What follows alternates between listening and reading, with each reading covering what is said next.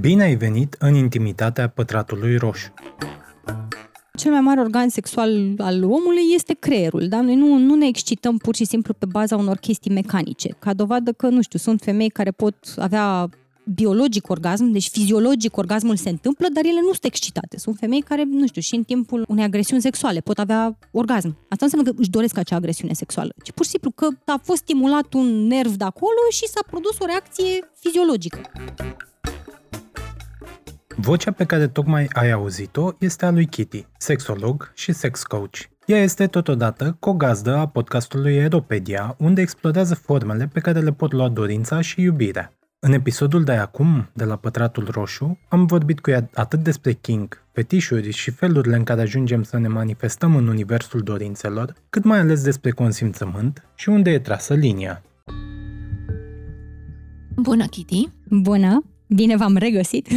Ne bucurăm că ești din nou aici. Mai ții minte cum ai descoperit primul tău kink? Cum am descoperit? Asta ar fi un pic greu de spus pentru că nu cred că vreodată am fost conștientă de o variantă a sexualității mele fără kink. Eu prima oară am descoperit cumva kink cu un clip în care m-am uitat din greșeală la 11 ani și asta cred că o poveste oamenii care mă urmăresc cred că au auzit-o de 100 de ori. Am descoperit la 11 ani o casetă care era pusă în greșit într-o carcasă de desene animate și am pus-o în, uh, în player, cumva mi-am dat seama, mă rog, era VCR player pe vremea aia, așa, mi-am dat seama că ceva era în neregulă, dar na, curiozitatea copilului, îți dai seama. Și m-am uitat și era un film cu bondage și CNC, adică consensual non-consent. Era o tipă care se mută cu un cuplu și acel cuplu nu mai lasă să plece, o închide în casă, o leagă, asta zice că nu vrea, dar de fapt e clar că vrea, că îi place ce îi se întâmplă, na, na, na, băiatul și cu fata îi fac treburi. Și cumva după chestia asta era exact în perioada aceea de formare a ideii de sexualitate, pentru că eu, eu am început să mă masturbez relativ devreme, ca și copil, dar nu conștient, adică pentru mine nu avea o semnificație sexuală. Pur și simplu se simțea bine, știi, că atunci când te masezi pe aici, când ai un, un mușchi tensionat.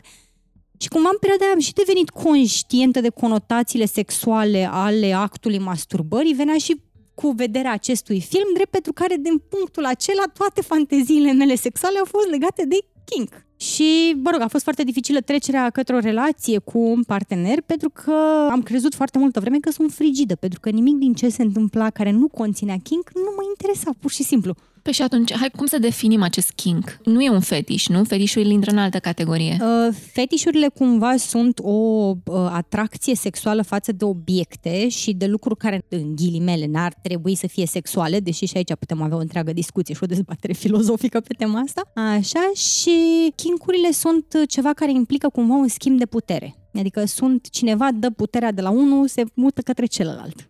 Cam asta e diferența pe care o, o fac eu, cam așa le-am clasificat eu în capul meu. Și când ai simțit prima oară plăcerea unui king asumat, adică știind că e un king? La 25 de ani, când am practicat pentru prima oară și a fost absolut întâmplător, pentru că unul dintre partenerii mei era into, eu nici nu știam că există așa ceva, adică în capul meu eram absolut nebună, urmau să mă lege la nebun dacă aflau ce mă excita pe mine în capul meu și am descoperit un partener care era into și își presărase până toată casa, așa cărți, știi, când veneau fetele pe la el să prindă ideea. Eu sunt un om care ține foarte mult la privacy. Nu m-am uitat în biblioteca omului. Cum să intri peste om în casă, așa te uiți în biblioteca lui. E rud, știi? Și la un moment dat a apărut cu niște cătușe în ușă. Și ții minte că prima întrebare pe care i-am pus a fost ales pentru mine sau pentru tine? În momentul în care omul a izbucnit într-un rus isteric și mi-a zis, nu, pentru tine. Am zis, oh, wow, what? Și m-a întrebat, dar nu te uita la cărțile din bibliotecă? Nu știu cum să mă uit, să deschizi sertarele tale sau ceva, de nu se poate așa ceva, nu-i de bun simț. Și a început omul și a scos cărți, ia de aici să citești, uite, bondage, uite, nu știu ce. Și în clipa în care am descoperit că mai sunt și alții ca mine, a fost absolut incredibil, adică a fost o experiență cu totul, cu totul diferită, pentru că am scăpat de vina aia că e ceva în neregulă cu mine, care ar trebui cumva rezolvat. Dar nu crezi că toți avem de fapt cât un king? Mai ales când vine vorba de putere, că ai zis că e asta cu cedarea. Asta e teoria pe care o am eu. Eu cred că oamenii fără king sunt un mit. Eu nu am prea cunoscut până acum oameni care să nu aibă king și am și o motivație pentru chestia asta în capul meu, pentru că mulți oameni cred că sexualitatea noastră e foarte așa biologică, știi? Adică te atingi un organ genital, se petrec niște chestii și la un moment dat obții un orgasm, după cum poate și corpul, da? Ori cel mai mare organ sexual al omului care e? Creierul. Și atunci e normal că ajung să te atragă tot felul de chestii, pentru că noi formăm scenarii, formăm scenarii pe baza experiențelor din trecut, formăm scenarii pe baza ceea ce am asociat noi cu ideea de sexualitate din ce am văzut în filme, din, nu știu, SM-ul Uriana, din uh, tot felul de chestii. Și atunci eu nu, eu nu prea cred că există oameni care chiar să fie pur vanila 100%, adică stau așa la, la orizontală, intră penisul în vagin, se freacă penisul în vagin 5 minute, s-a ajuns la ejaculare, gata, am terminat, mulțumim mult, deci ne spălăm, facem un duș. Toți cumva avem ceva care ne, nu știu, un scenariu, o chestie, o diferență de putere subtilă, un fetiș, o something. Something's happening. Ok, deci dacă ar fi să mai dăm niște exemple pe lângă cele înșirate de tine, ce s-ar mai încadra la King? Era, o, era o glumiță la un moment dat că dacă, dacă poți căuta ceva pe net, o să găsești și porn cu chestia aia, știi? Adică, nu știu, poate să existe de la bă, jocul focul, în care efectiv dai foc oamenilor, dar nu le dai foc. Adică, mă rog, e mai complicat Dar De fapt, e una dintre cele mai benigne chestii. Dacă știi să-l faci safe, e una dintre cele mai benigne chestii. Așa, până la bondage, până la lovitul la fundul gol, până la, nu știu, foot fetish, până la stăpâna de pie, îmbrăcată în piele care te închide în dungeon și tu trebuie să fii cățelul ei de latex, până la, nu știu, mă pot gândi la o mie de chestii. Dacă nu știați, și waterboarding este un fetish. Ăla de-l fac la tortură, știți? Când, da. Și cumva așa s-a ajuns acolo? Nu, nu, nu, nu. Bă, de acolo cred că s-a ajuns la fetișul de waterboarding. Întâi a fost waterboarding-ul mai puțin plăcut, după care a fost waterboarding-ul consensual. Și acum oamenii se bucură de waterboarding consensual, care spre deosebire de ea săracii cărora li se întâmplă fără consimțământ, noi ăștia din King ne bucurăm de el. Mi se pare foarte hot. În sinea ta, care ar fi mecanismul din spate? De ce ajung oamenii, de exemplu, chiar să-și exploreze zona asta? Mi se pare tocmai pentru că cel mai mare organ sexual al omului este creierul. Da? Noi nu, nu ne excităm pur și simplu pe baza unor chestii mecanice. Ca dovadă că, nu știu, sunt femei care pot avea biologic orgasm, deci fiziologic orgasmul se întâmplă, dar ele nu sunt excitate. Sunt femei care, nu știu, și în timpul unei agresiuni sexuale pot avea orgasm. Asta nu înseamnă că își doresc acea agresiune sexuală, ci pur și simplu că a fost stimulat un nerv de acolo și s-a produs o reacție fiziologică. Da? Sau poți să te simți super bine când faci sex și să nu ai orgasm e totally ok. Sunt foarte multe femei care, de exemplu, nu au orgasm, sunt și bărbați care nu pot ajunge la orgasm și cu toate astea se bucură foarte tare de experiența sexuală pe care o trăiesc. Pentru că cel mai mare organ sexual al nostru este creierul, facem asocieri. Ceea ce ne excită sunt aceste asocieri. Da? Ce am învățat noi de când devenim conștienți de sexualitatea noastră și pe tot parcursul vieții asociem cu ceva erotic. Și atunci e normal că nu știu, și faptul că ai văzut o reclamă, faptul că ai ascultat o melodie, faptul că ai văzut pe unii în parc care, nu știu, el îi pupa picioarele ei în desuri și ai zis, uuu,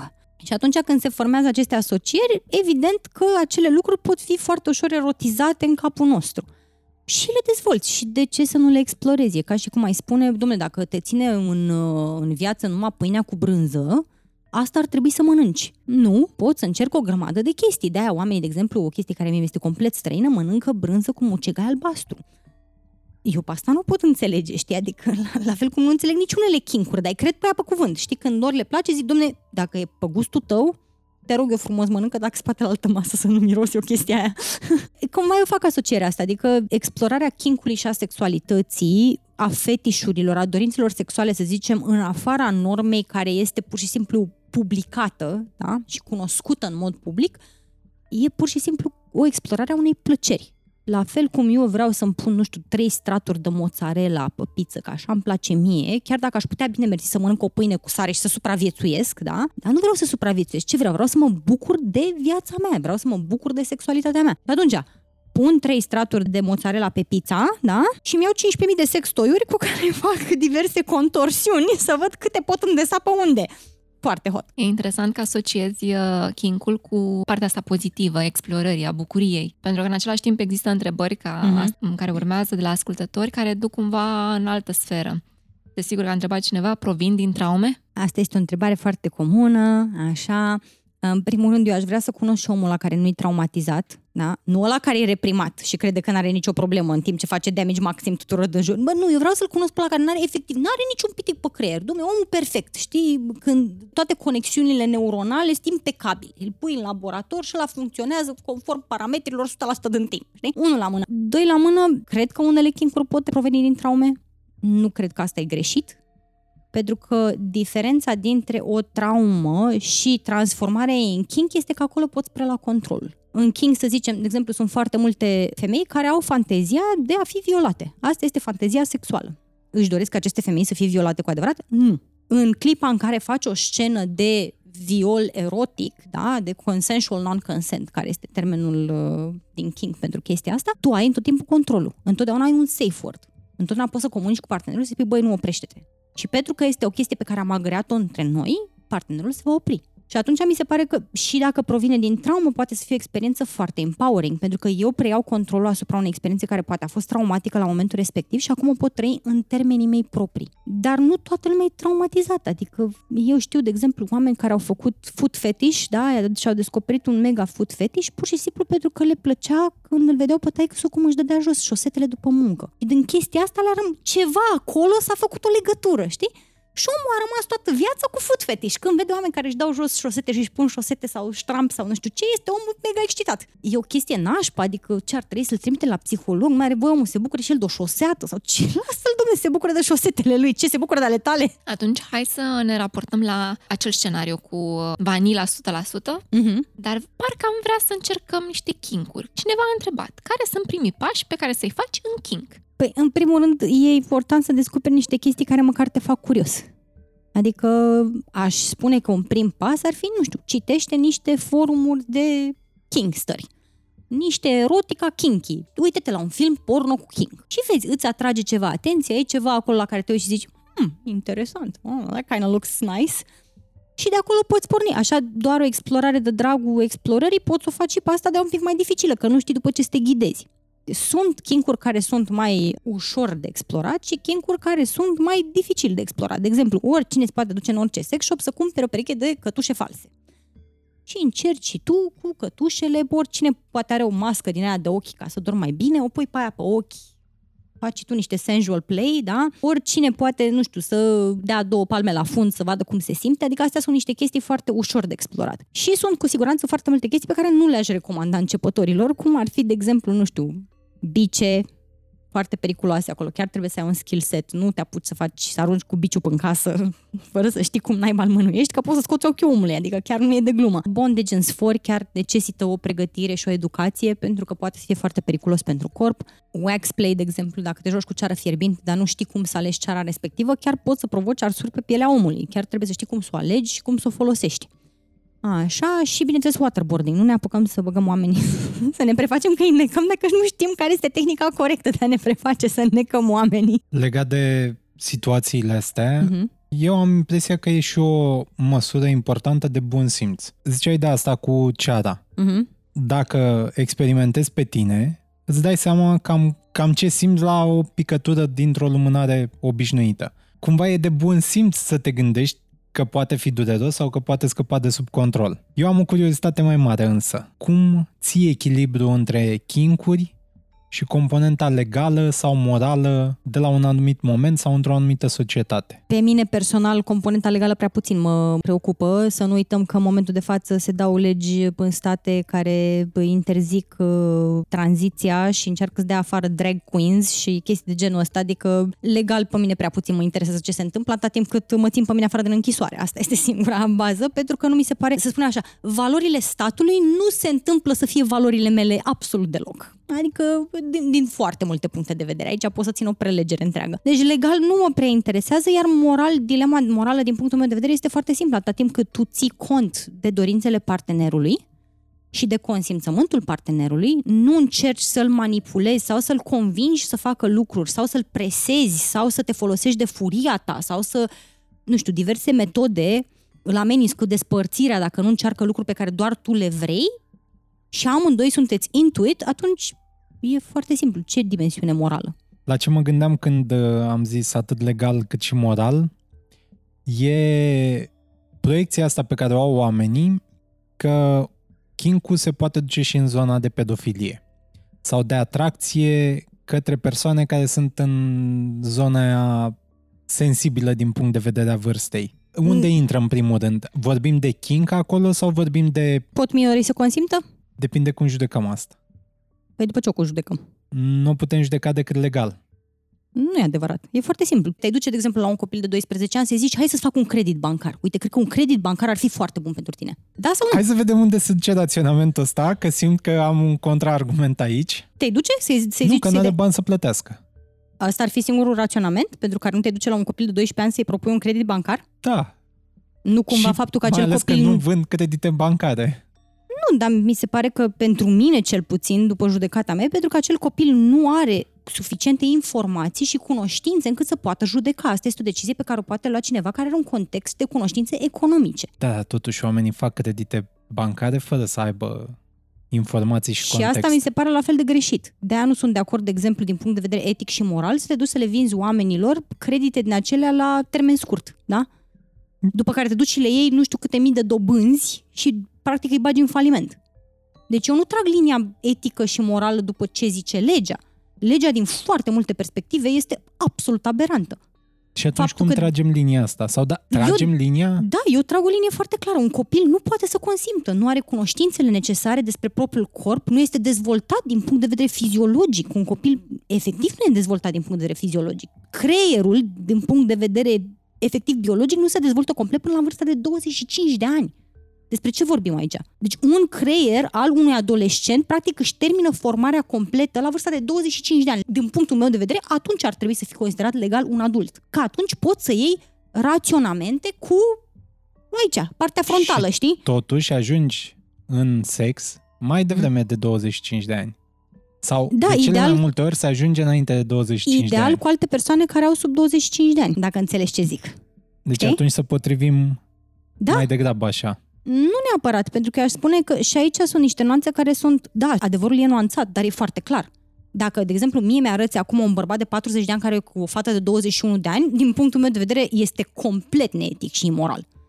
Câtă experiență și cunoștință are acel bărbat, câtă putere economică, cât status social are față de o fată de 21 de ani, bărbatul ăla nu are ce căuta acolo. Te uiți la femei, max 10 ani sub tine, max 10 ani peste tine. Valabil și pentru femei? Da, absolut. 100%. În absolut toate cazurile. Deci eu nu consider, știi că sunt glumițele alea când există profesoara care se dă la elevul de 14 ani și tot zic, a, bă, ce norocos a fost. Da, Da, ești tâmpit, e un copil. Habar n-are ce face. Și atunci unde pică astea? Sunt uh, Din punct dereglări? Sunt... de reglare, acum, oricine comite o crimă are o dereglare? Nu. Da sau nu? Nu știu. Că nu sunt psihiatrul lor să mă duc eu să le fac o evaluare. Dar din punctul meu de vedere, cu siguranță lipsește ceva pe partea de etică. Pentru că la fel cum nu m-aș duce să fur portofelul unei bătrânici la, uite aici, la Piața Unirii, nu m-aș duce să fac sex cu un copil de 14 ani sau cu un animal care nu poate să consimtă sau cu cadavru cuiva, că nu e al meu. Nu pot eu să-mi arog dreptul de a face lucruri cu obiectele altor oameni, cu animale care nu pot să consimtă, cu copii. Dar ce cu... sunt astea, atracțiile astea? Tu cum le cataloghezi? Cum le numești? Depinde. Eu fac foarte clar distinția între ce se întâmplă în capul omului și ce face omul. În capul meu pot să am absolut orice fantezii vreau eu. De exemplu, eu am avut uneori fantezia de a fi omorâtă în timp ce fac sex. Aș pune chestia asta în practică? Că nu îmi ți-a ieșit decât odată. Că, că îmi place să trăiesc, adică e bună mozzarella pe pizza, vreau să o mai mănânc de câteva ori, știi? Dar nu deranjează pe nimeni faptul că atunci când dau eu drumul la vibrator, mă gândesc la asta și mi se pare mega hot, da? Eu nu judec oamenii după ce se întâmplă în capul lor, ci după ce decid să facă în practică. Și dacă înțeleg sau nu consecințele acelor fapte. Din punctul meu de vedere, dacă tu știi că există niște consecințe negative și de aia foarte mulți dintre acești oameni care încearcă să atragă minori, încearcă să-i separe de părinților, încearcă să-i separe de grupul de prieteni, adică există niște Bun, motivații toate, acolo. toate astea sunt... Toate astea duc la evil. Da, oricum, intrăm într-o zonă în care nu putem cădea decât de acord. Eu vreau o catalogare pentru astea. Cum le numim? Nu știu cum sunt, le numim, adică depinde. Dacă ai pe cineva care are, nu știu, sunt devianțe antisocial... sexuale. Da. Mai intră ele în kinkuri? De fapt, asta e întrebarea. Nu, Pentru că un kink este o chestie care se petrece între doi adulți care pot consimți. Ar fi necesar să menționezi doi adulți umani da? și în viață, care pot consimți verbal, pot deschide gura să zică da, frate, bondaj e hot, fă mai mult. Bun, am ajuns aproape de o întrebare importantă de la ascultători. Cum facem să ne asigurăm că tot ce se întâmplă în orice scenariu ar pune în aplicare Mhm. acești doi adulți în viață Da, care și pot consimți și sunt care umani, pot da? consimți, cum facem să ne asigurăm că tot ce se întâmplă e consensual, Mhm. chiar și în cazurile în care este consensual, non-consensual. Da, cazul cu viol, cu fantezia violului. Ceea ce noi predicăm și sper că foarte mulți dintre adulții care sunt responsabili și practică kinkul în mod responsabil este că acest tipic al uh, datingului uh, non-kinky, da, în care ne citim reciproc așa din priviri și cam bănuim ce ar vrea celălalt, îl, îl alpui în dulap, da? Și când faci king, vorbești cu omul. Efectiv, pui pe masă, bă, uite, mie mi-ar plăcea să încerc chestia asta cu tine. Uite, astea sunt niște consecințe care se pot întâmpla, pentru că unele dintre aceste practici sunt riscante, da? Cum ți se pare? Hot, not, și așa mai departe. După ce avem această negociere verbală, da? Care, când îi zic negociere, mulți oameni cred că au un cap așa o chestie asta de ne așezăm la masă, cam 50 Shades of Grey, punem o foaie de hârtie, eu semnez pe o linia punctată. Nu, e o discuție ca între doi oameni, da? care încearcă să-și descopere plăcerile și interesele reciproc. Și după asta, ideal este să avem un cuvânt de siguranță și mai mult decât un cuvânt de siguranță, un gest de siguranță. Pentru că, de exemplu, dacă ți-am acoperit gura cu ceva, mai spuneți cuvântul de siguranță, succes bun. De obicei, cum se practică este că persoana care nu mai poate să vorbească ține ceva în mână. În clipa în care a scăpat chestia din mână, înseamnă, voi oprește-te, ceva s-a întâmplat și nu e ok. Și ideal este nu doar să te oprești la cuvântul de siguranță, ci să faci check-in. Din când în când te mai oprești și vezi, băi, e ok, mă uit la semnele non-verbale, poți să întrebi, ești ok, vrei să continuăm, asta a fost de ajuns pentru tine, te mai chinui încă 5 minute, etc., etc., etc. Și așa te asiguri că omul e pe aceeași lungime de undă cu tine, dar cel mai și cel mai important este să nu te arunci cu capul înainte. Nu pornești de la cele mai dificile scene de prima oară când te-ai întâlnit cu omul. Ceea ce ne duce la altă întrebare, Așa. tot de la ascultători, pentru că ai zis că începi lent, experimentezi. Dar întrebarea asta se duce către cele extreme.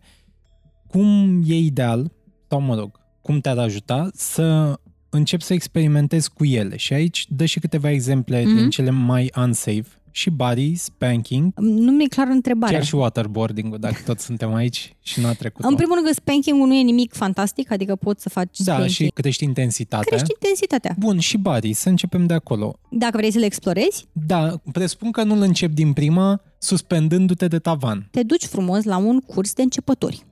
Acum avem și noi în București un spațiu care predă astfel de chestii, curat chiar de uh, subsemnata. Faci niște lecții pentru începători, înveți care sunt bazele, înveți foarte mult despre anatomie, înveți la ce să te uiți, care e periculos și ce este pur și simplu inconfortabil, pentru că bondage poate să fie chiar inconfortabil, depinde de ce speri să obții de la experiența respectivă și după aia repeți, repeți, repeți, repeți, repeți, până când ai învățat ce trebuie făcut. Unele chincurile asemăn cu omul care se hotărăște să înceapă să gătească făcându-și un sandwich dimineața. E destul de simplu, straightforward, adică nu, nu trebuie neapărat să te duci la master chef ca să înveți să faci tu un nou ochi.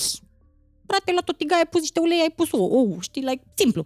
Și anumite chestii sunt ca atunci când conduci o mașină. Nu te urci direct la volan, că s-ar putea să iei pe trei pe capotă, știi?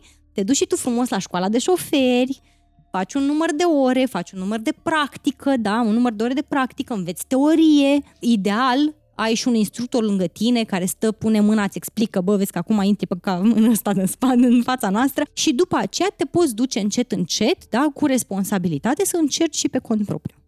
Și asta spune, când e vorba de un kink mai periculos, care poate să aibă niște consecințe mai grave asupra partenerilor, ideal ar fi te duci la niște cursuri sau găsești un mentor în comunitate sau te duci în afară la un festival de BDSM, găsești un curs cu ce te interesează pe tine, vorbești cu persoanele respective, te documentezi, înveți care sunt riscurile și cum să le eviți și de-abia după aia încet, încet începi și explorezi. Că ai zis de asta cu instructor, Zine ce presupune spațiul ăsta? În primul rând presupune un workshop de consimțământ. Nu se poate participa la foarte multe dintre evenimentele noastre până când nu ai participat la workshopul de consimțământ obligatoriu. Și asta e o chestie pe care o spun și în workshopul de consimțământ, pentru că societatea românească este una foarte neconsensuală. Adică ideea de consimțământ nu există, nu e, ne e foarte nefamiliar așa. Ca dovadă că și atunci când avem de-a face cu adulți, ca de exemplu femei, în bar, nu credem că nu lor este un nu. Știm noi mai bine, lasă numai că de fapt se prefac, ar mai mai insist un pic și obținem noi ce vrem. Deci, în primul rând, workshop de consimțământ și după aceea poți participa la multe alte evenimente. Avem evenimente de socializare în care efectiv poți să cunoști poate un viitor mentor, cineva care a, nu știu, practică lovitul cu bice de 10 ani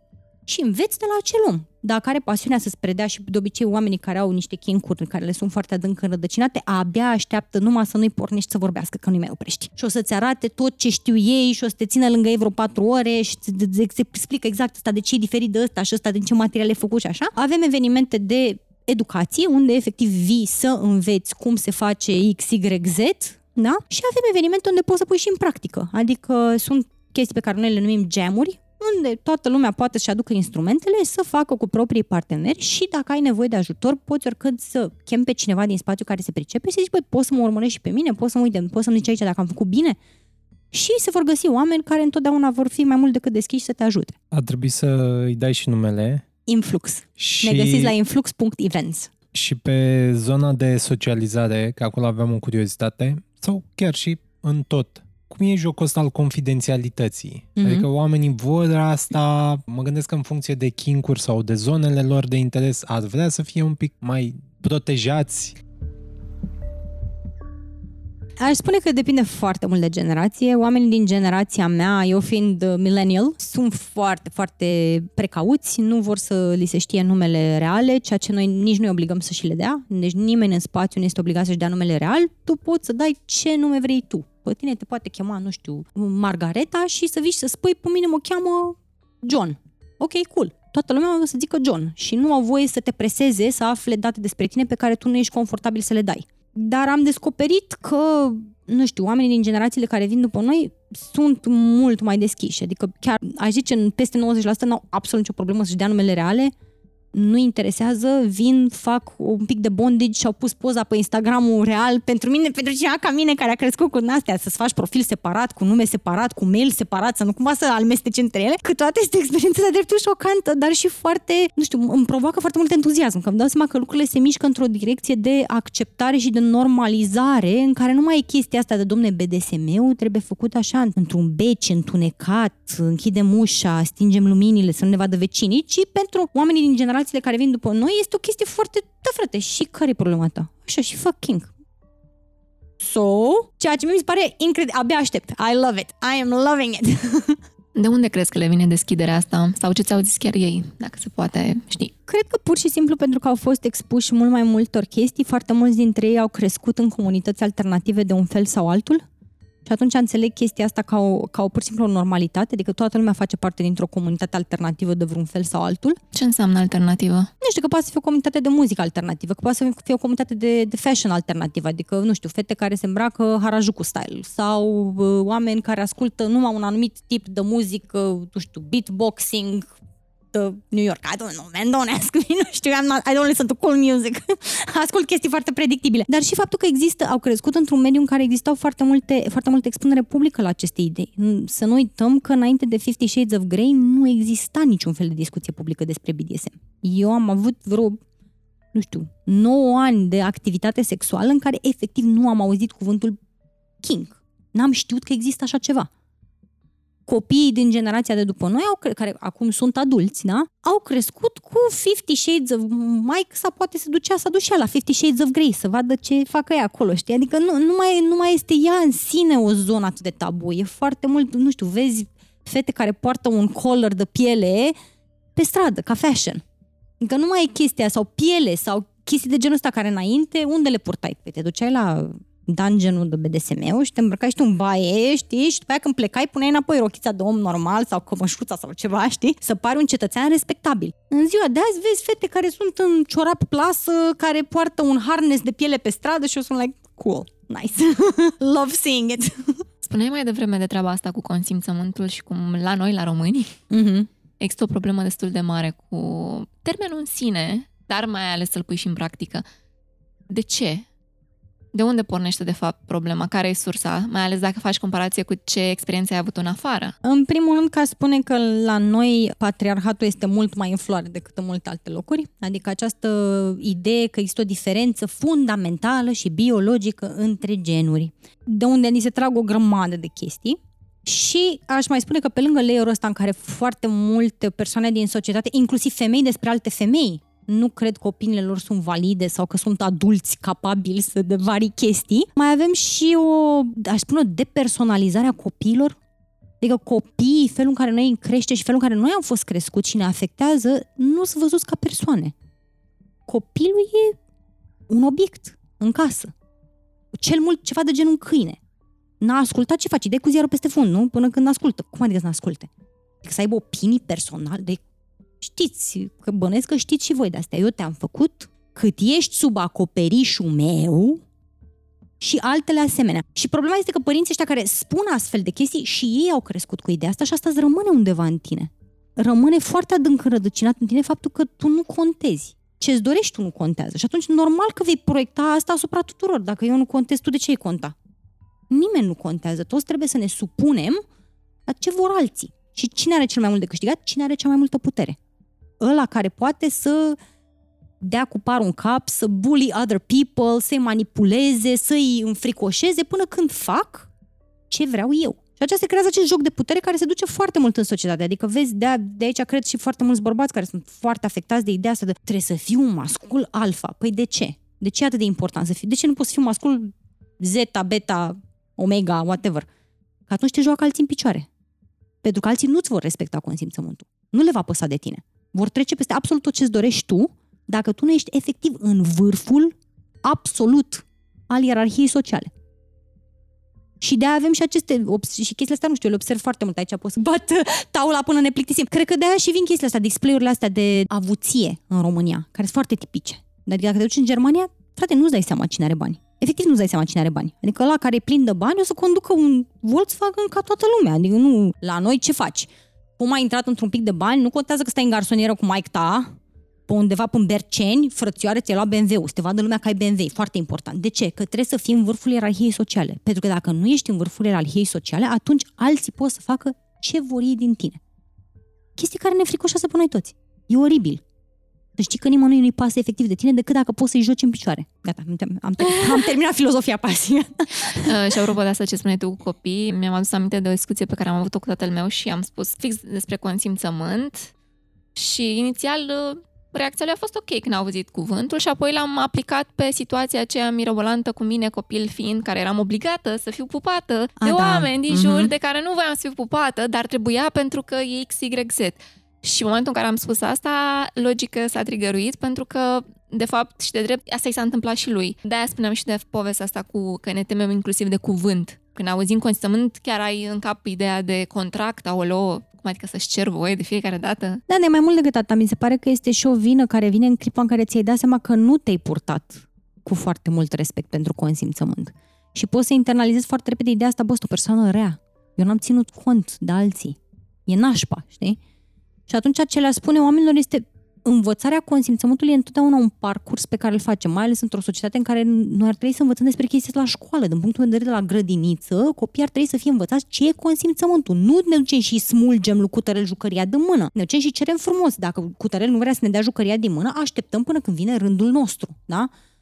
Dar pentru că nu suntem educați în chestia asta, trebuie să ne autoeducăm. Și chestia asta ia foarte mult timp, ia foarte multe resurse emoționale și mentale și e ok să fii pe un parcurs, atât timp cât e parcursul în direcția corectă. Și acum să mai adăugăm un capitol la Așa. autoeducarea sau începutul autoeducării în kinkuri. Și uite, avem o întrebare foarte utilă, tot de la ascultători.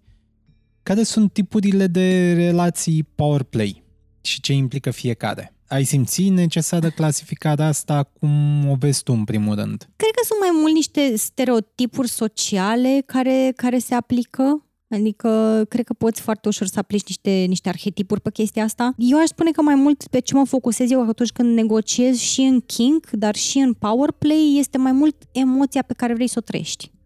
Aia mi se pare mult, mult mai important decât cum îi zici chestiile. Da? Și ce rol joacă un power exchange E sursa Depind, emoției depinde sau Depinde de emoția pe care vrei să o trăiești. Da, de obicei, deci cum, prin, prin power play... Da, da, aș spune că da. Pentru că, de exemplu, să zicem că eu mă numesc, îmi zic master sau mistress, da? Eu sunt mistress.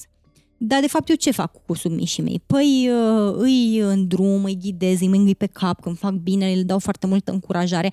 Faptul că eu îmi spun mistress nu schimbă faptul că, conform unei clasificări în BDSM, mai mult mă încadrez la mommy sau daddy. Da? Ar fi mommy, daddy sau little girl, little boy da? pentru că sunt mai nurturing, am grijă de submișii mei, vreau să-i văd că le e bine, le dau încurajare. Eu pot să-mi zic cum vreau eu, dar dinamica nu e una de mistress slave. De asemenea, sunt foarte mulți care, de exemplu, chiar dacă sunt atrași de dinamica stăpân-sclav, nu vor să-și spună titulatura asta din vari motive. Pot să fie motive politice, pentru că cuvântul sclav este un, și stăpân, da, sunt niște cuvinte foarte încărcate din punct de vedere cultural, care duc la, cu gândul la o epocă din istoria noastră care nu ne face foarte multă mândrie. Sau pur și simplu nu simt că au suficientă experiență, pentru că de obicei mistress sau master este cineva care are foarte multă experiență în BDSM. Și chiar dacă omul e atras de poziția aia, zice, bă, n-am suficient experiență încât să-mi dau titlul ăsta. Mi-l dau când am, nu știu, 10-15 ani de experiență în BDSM. Atunci pot să-mi zic master sau mistress. Dar în dinamica cu persoanele care mă joc, pot foarte mult să am atitudinea aia foarte strictă, foarte în care dau ordine și mă aștept ca submișii să respecte ordinele, să nu-mi calce niciodată în afara cuvântului meu. Deci de acum mă focusez mai mult pe care e emoția pe care vrei să o trăiești din chestia aia. Și atunci asta e o clasificare care a devenit în timp stereotipă? Da. Că ar trebui să avem diverse împărțiri? Da, pentru că ne ajută să comunicăm. Adică eu aș spune pur și simplu clasificările astea n-ar trebui să fie extrem de rigide. Când oamenii le încearcă să le facă foarte rigide, atunci ele încep să dea greș. Că până la urmă pot să-mi zic oricum, pot să-mi zic pisicuță roz și să-l bat pe unul până nu se mai ridică de jos, consensual, da? Faptul că îmi zic pisicuță roz, totuși acțiunile în sine și emoția pe care o trăiește omul, da, mă bagă undeva într-o, într-o încadrare. Deci eu zice că aceste denumiri, cum ar fi master slave, daddy little girl, nu știu, top, bottom uh, și așa mai departe, ne ajută foarte mult să comunicăm unii cu alții. Adică când încep negocierea cu cineva, mi-e mai ușor să zic, băi, mai degrabă pe mine nu mă interesează, mai, sunt mai degrabă sadică decât, decât sunt dominantă. Adică nu mă interesează neapărat să-ți dau ordine și tu să mă asculți mă interesează să provoc durere și ție să-ți placă acea durere pe care eu o provoc. Ieșind un pic acum din sfera clasificărilor, uh-huh. oamenii le pot folosi ca repere, măcar un început, uh-huh. ajungem într-o sferă mai pragmatică. Așa. Și pe această întrebare foarte frumoasă, care va fi urmată de alta, pentru că, evident, vom avea o referință culturală. Cum e recomandat să începem să experimentăm cu jucării sexuale anale? Cu alea foarte mici și cu mult lubrifiant. Ceea ce ar fi de apreciat, cred. Ai zice, în primul rând, pentru oamenii care sunt interesați de, de zona asta de anal play, în primul rând să fie foarte atenți la materialele din care și-au jucăriile. Jucăriile care sunt dintr-un plastic foarte transparent, de obicei materialul acela se cheamă jelly și nu e foarte bun. Adică eliberează tot felul de chestii. Nu. Căutați chestii din silicon medicinal, din metal bine lucrat, adică să fie bine finisat, să nu vedeți absolut niciun fel de zgârietură pe el, sau sticlă, dar când zic sticlă mă refer la borosilicat care este rezistent la șocuri, nu mă refer la băgați un bec. Vă rog, nu băgați becuri. Așa. Și cu mult lubrifiant, pentru că spre deosebire de cavitatea vaginală care se autolubrifiază, da, anusul nu se săracu. Mă rog, mai, mai face și el pe acolo, da, mai bine dar prea puțin. Să nu... Un lubrifiant de foarte bună calitate, pentru joc anual cu siguranță aș recomanda ceva pe bază de silicon, care nu necesită aplicare de foarte multă cantitate și ține mult mai multă vreme, adică poate să reziste la foarte multă frecare fără să se evapore, ceea ce cu acela din, pe bază de apă se poate evapora mult mai rapid. Așa, și începeți, fraților, cu jucării foarte mici. Anusul nostru este atașat în interior de niște mușchi foarte subțiri, da? Dacă îi bruscăm pe aia inserând niște chestii masive, fără o pregătire foarte bună și fără a avea mușchi din zona respectivă lucrați, se poate întâmpla ceva care se cheamă prolaps anal. Asta înseamnă că acei mușchi se desprind din zona în care ar trebui să fie și efectiv îți ies organele interne pe afară. Și este foarte greu de reparat, este foarte neplăcut, nu aș recomanda nimănui și atunci folosiți lubrifiant, începeți cu ceva foarte mic, relaxați-vă, când simțiți durere, vă opriți, da? Sexul anal nu ar trebui să doară. Ideal poate să fie, nu știu, un uh, hot king că îți face niște chestii într-o zonă tabu și așa mai departe, dar nu ar trebui să doară. Ar trebui tot timpul să se simtă cel mult un stretching care e mai ciudat, na, că nu ești obișnuit să intre pe partea elaltă, ești obișnuit să iasă pe acolo, da? Și cu multă atenție cu foarte mare atenție. Și aici venim pe referința culturală Așa. de care ziceam, One Man, One Jar, da? această jucărie anală nu, eternă a internetului, nu, nu. care e folosită de mine aici doar ca să fac o trimitere la următoarea întrebare care Așa. a venit de la ascultători.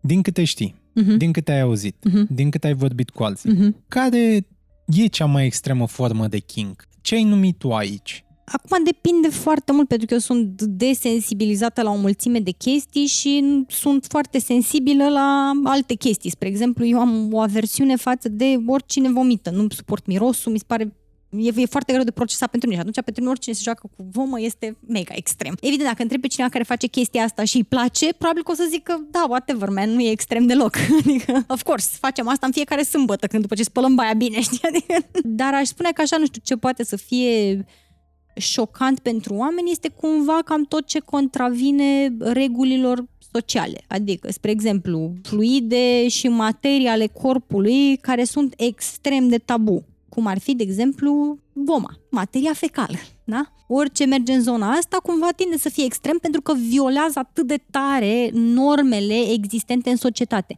De aceea nu aș aviza oamenii care de-abia încep în kink și nu au deja un interes pentru consensual non-consent să se ducă și să se uite la porn cu așa ceva, pentru că s-ar putea să-și dea un mega fucking trip și să ajungă direct la canapeluța unui psihiatru, da? Să treacă peste această traumă ai o chestie pe care chiar vrei să o iei mărunțel pentru că violează atât de tare niște norme sociale. La fel cu impact play-ul foarte sever. În societate, când îl vezi pe unul plin de sânge, chemi urgent ambulanța. Nu aș recomanda să te duci să vezi Extreme Impact Play, când îl vezi pe ăla plin de sânge din cap până în picioare, un pic tinde să-ți dea cu virgulă. Ceea ce mi-aduce aminte de internetul deosebit al anilor 2000, am zis de One Man, One nu, Jar. Nu, te rog, nu zic. Nu. Ok, bine, hai zi. Dar, nu zic.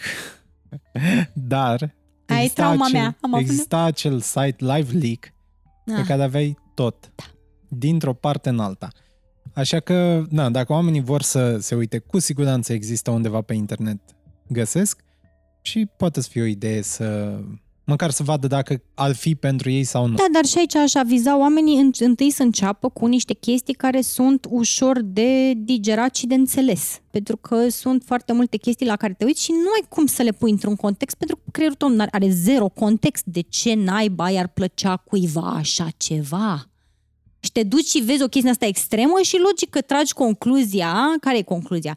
toți ăștia sunt niște nebuni, periculoși, Doamne ferește, cum să faci așa ceva? Clar, e ceva în neregulă, trebuie toți duși pe la psihiatru. Dacă începi încet, încet, poți descoperi unde sunt limitele, poți să te retragi când ai văzut ceva care e un pic mai mult decât vrei să vezi, da? Și poți să-ți găsești propria plăcere fără neapărat să-i demonizezi pe alții, pur și simplu pentru că tu nu ai aceeași experiență cu ei.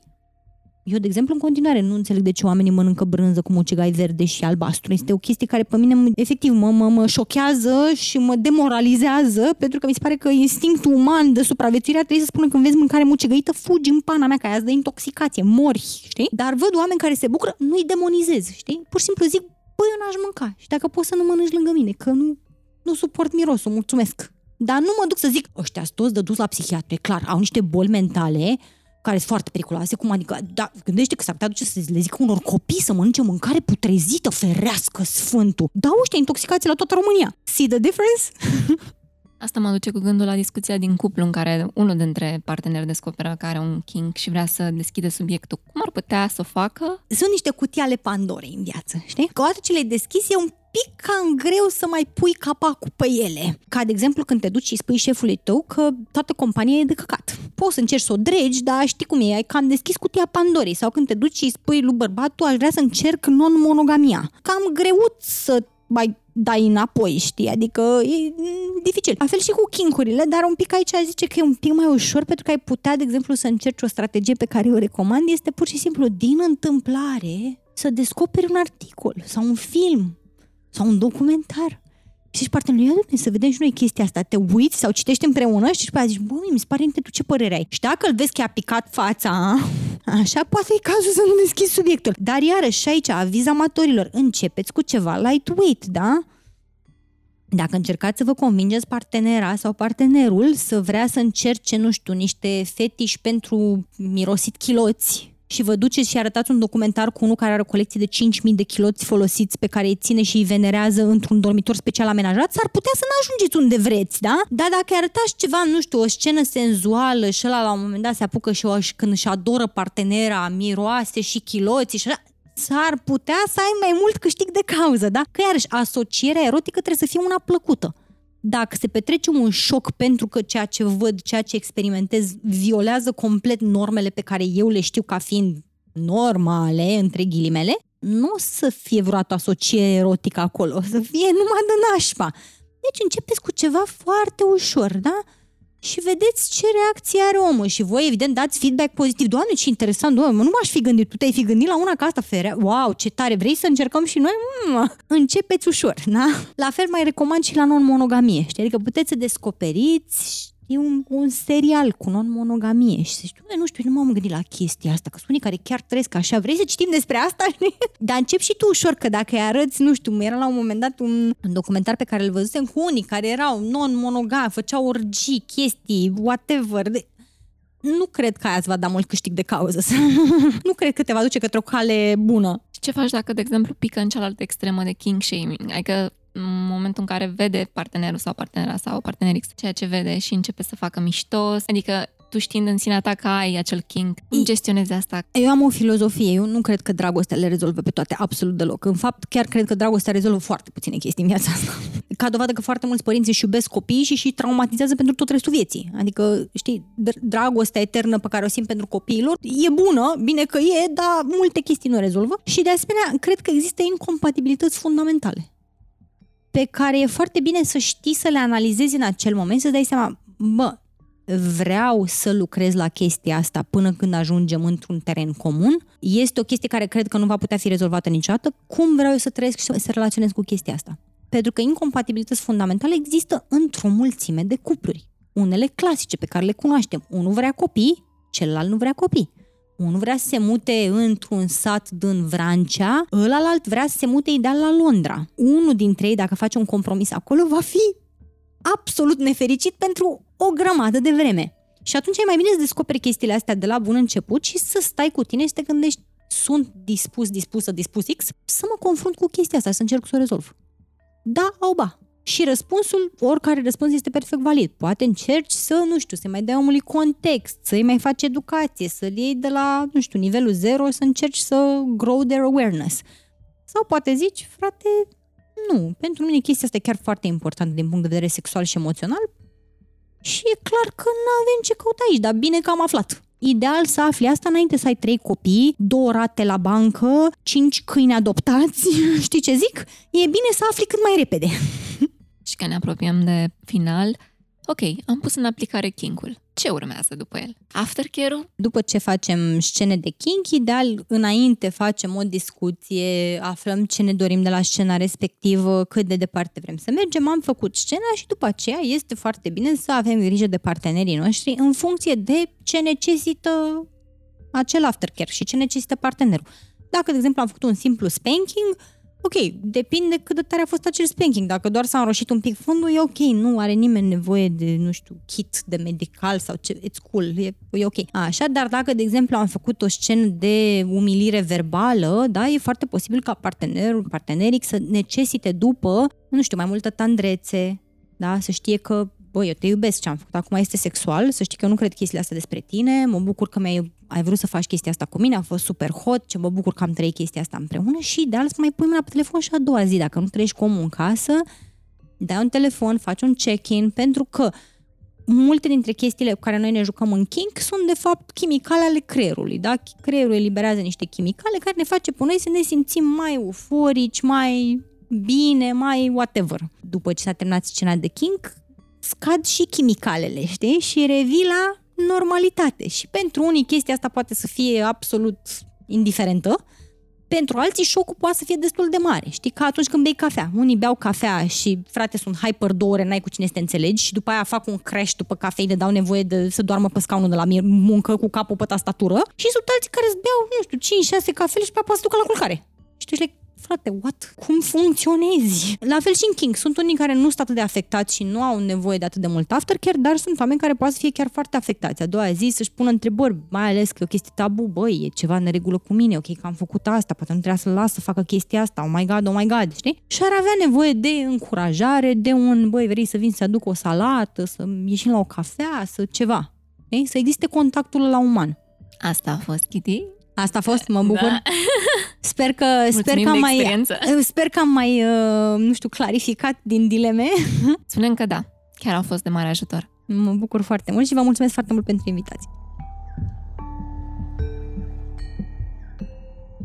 Podcastul Pătratul Roșu este realizat de Dana Alecu și Răzvan Boltărețu. Găsești toate episoadele pe Spotify, Apple Podcasts, YouTube și orice altă platformă de podcasting. Totodată, nu uita să ne urmărești pe Instagram și Facebook ca să afli care vor fi următorii noștri invitați și să ne spui ce ai vrea să știi de la ei.